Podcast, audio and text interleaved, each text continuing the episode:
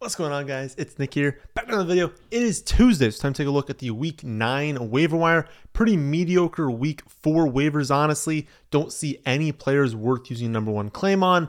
Uh, on the position with the most options is defense and special teams. So that should give you some sort of indication as to the type of week we are heading for. Nonetheless, there are still some players to go over. So let's start things off as usual with running back two top running backs in my eyes are Zach Charbonnet and Emari Demercado, but for very different reasons for each of them. Charbonnet looked fantastic last week.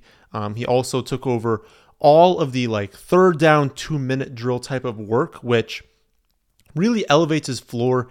I'd say it elevates the floor in the games that Walker is healthy for. Still, it would only be a pure desperation play. Like even him mixing in on early downs, getting that passing down work, you're still like not starting him. So that's why I say they're different between him and Demercado. Demercado is going to be someone we'll talk about in a second who you could start in the short term. You're not starting Charbonnet right now, but it confirms what we thought this offseason that if Walker got hurt, Charbonnet would be a featured back. He would smash in fantasy. He'd be someone that is obviously a number one claim, is like a league winner, right? So you have to be rostering Charbonnet if he's out there. Um, again, you can't actually start him until there's an injury to Walker. Also, some people said that um, maybe he got a little bit more playing time last week because he outsnapped Ken Walker this week. Some people said maybe that was because um, you know Ken Walker was limited all week with injury. I don't think it matters that much. Again, the point is his workload would be monstrous and he'd be fantastic in fantasy if fantasy if there's an injury. Until that happens, we're still not playing him, so it doesn't matter if we're going to see like a 10% fluctuation in his workload leading up to an injury the point of rostering him is if there is that injury. Uh, and then the reverse is true for Demercado. Long term, probably not someone that, you know, someone that in weeks like 14, 15, 16 we're using. But I still actually think there's a possibility that happens. And at least in the short term, there's that chance that he continues being featured, right? He's been featured these last two weeks. He's been hovering around 20 opportunities. Anyone getting 20 opportunities, even if you don't think that's going to last more than a few more weeks, you just have to raw. So you can't leave people getting 20 opportunities on the waiver wire. Uh, James Conner can return after this week, um, and they're at the Browns this week, so not a great spot for Demercado. But I don't know. Just in the back of my mind, I feel like the Cardinals obviously know they're not going anywhere this season. They seem to be starting a lot of their young players.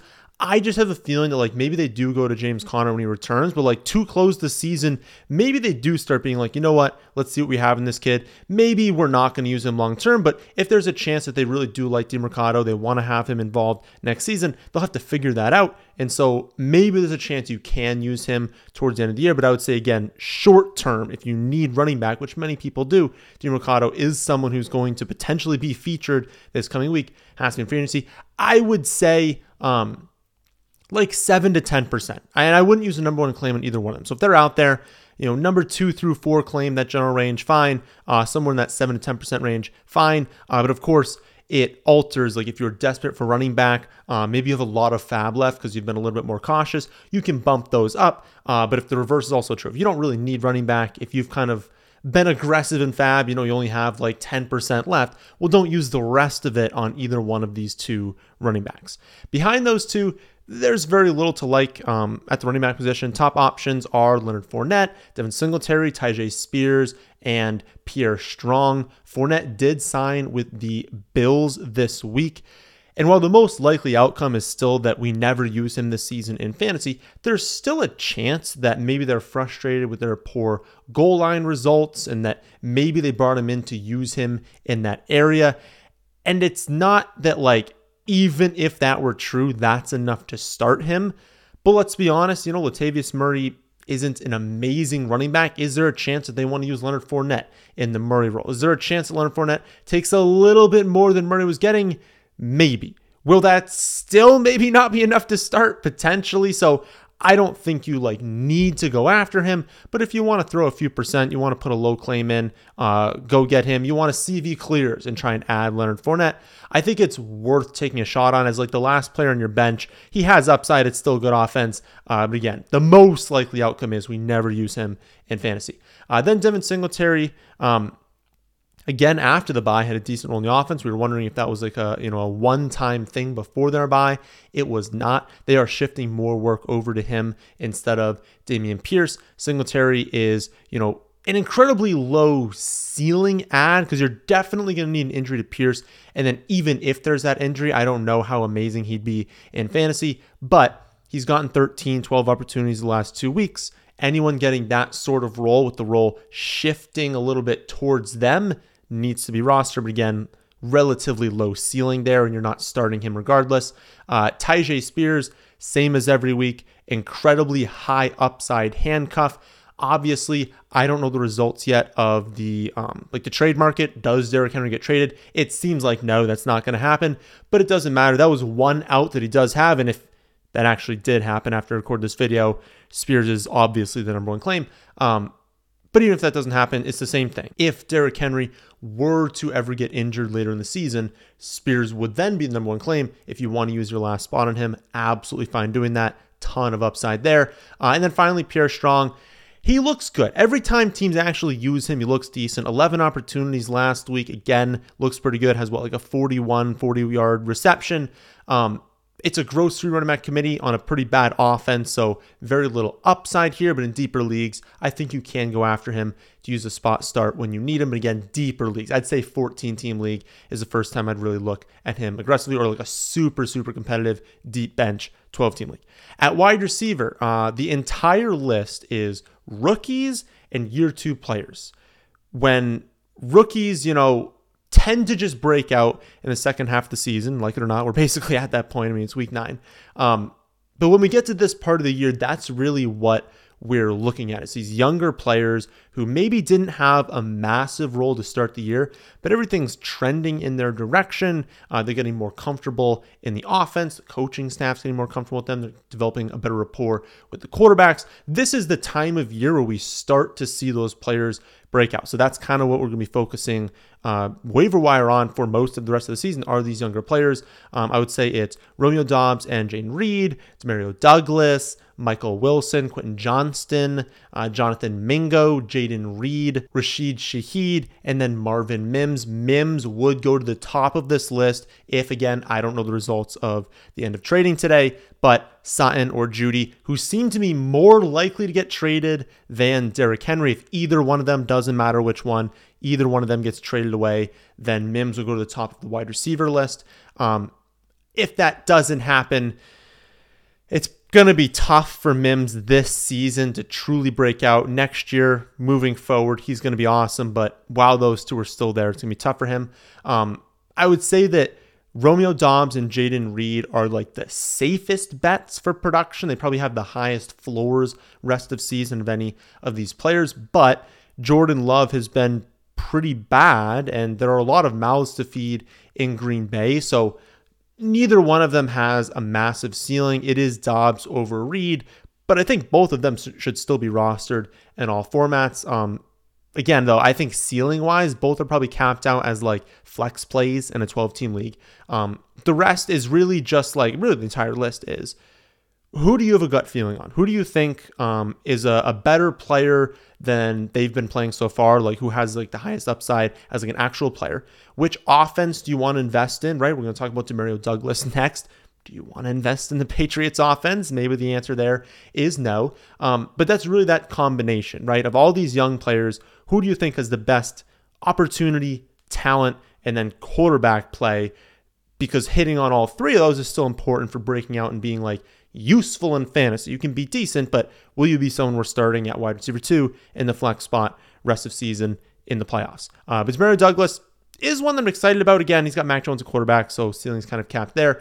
But we talked about him last week as a potential ad since he's been their second best wide receiver behind Kendrick Bourne. His snaps are on the rise. He was someone that was really good in camp. Someone we, we liked this offseason being like, if he got the opportunity, he'd be good. We were never drafting him because it was like, you know, kind of a tough path to get there, but he's kind of gotten there, right? He's playing really well. He's played as the second best wide receiver in this team, and now Kendrick Bourne has a torn ACL. So Douglas is like their number one. Like I don't he's not gonna play X receiver. That's mostly gonna be Parker when he's out there, but they have nothing. So he's gonna have a relatively high target floor. He's gonna get design looks, screen passes, they'll use him in the red zone. So especially 12 team leagues and on, certainly needs to be rostered in all of those.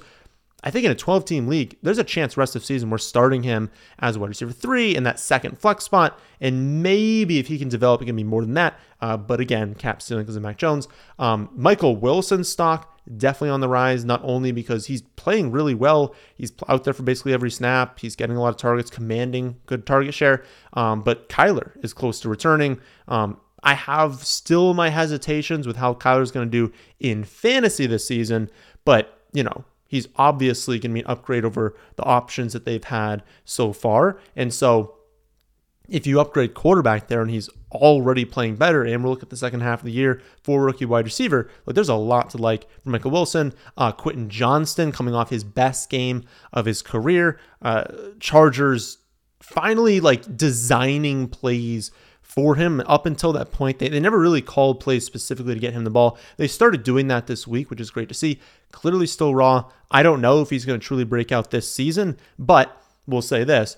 He's got the most upside of anyone on this list because he's obviously a first round wide receiver, a great talent and a deep threat, but he plays with, you know, Justin Herbert. Like he plays with the best quarterback on this list, and that's one of the things that can lead to a breakout. Uh, and then all of Mingo, Shaheed, Mims, worth rostering. It's going to be a little bit more tough for some of them to hit consistent upside. Shaheed, we saw last week with the big plays, um, but you know consistency with Shaheed will still be an, uh, a difficulty.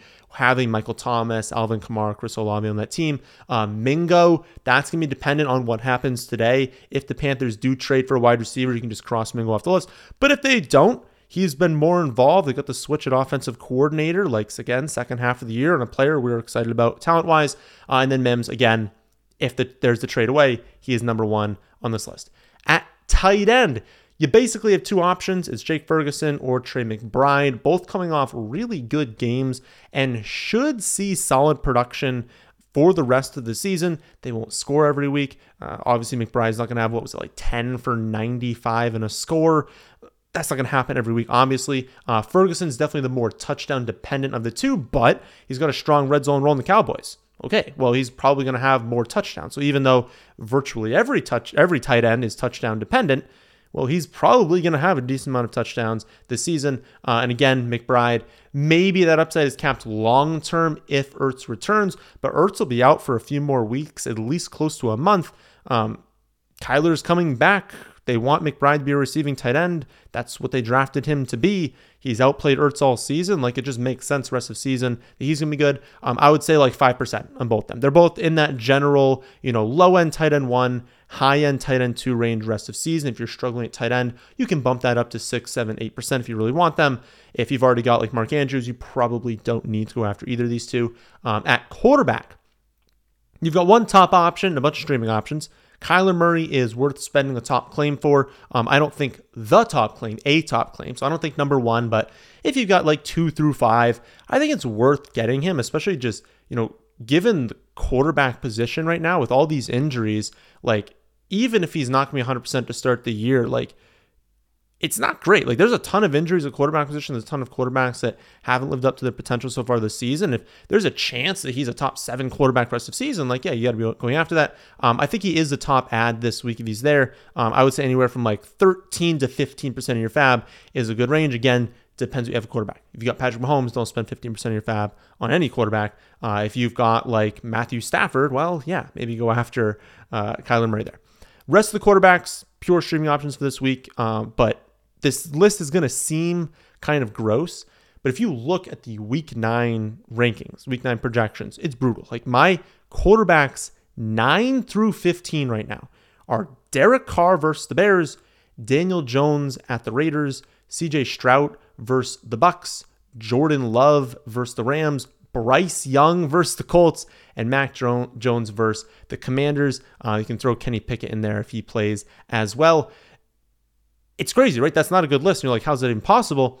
Wilson's on bye, Goff, Lawrence, Purdy, all of them on bye as well. Cousins, Richardson done for the year. Stafford, Tannehill, Fields, Watson, all probably not playing this week. Ridder was benched. Geno plays at Baltimore. Jimmy G is trash. Like you just go through the list of quarterbacks, and there aren't very many options this week. So tough state of the quarterback market. If you don't have, you know, Mahomes, Allen, Hurts, Lamar, Burrow, Herbert, Tua, and Dak, you're going to struggle. You're going to have to stream this week. Uh, Carr is my favorite because he gets a very clear run funnel or a pass funnel, excuse me, against the Bears. Great against the run. I think they're number one in yards per carry allowed, um, but they're terrible against the pass, so they're going to throw the ball a ton. Um, Daniel Jones is probably my next favorite if he's able to play because he has so much upside with his legs and he gets at least an okay matchup with the Raiders. Um, everyone else is go with your gut, um, though I'll point out uh, Bryce Young and Mac Jones have the best matchups on that list.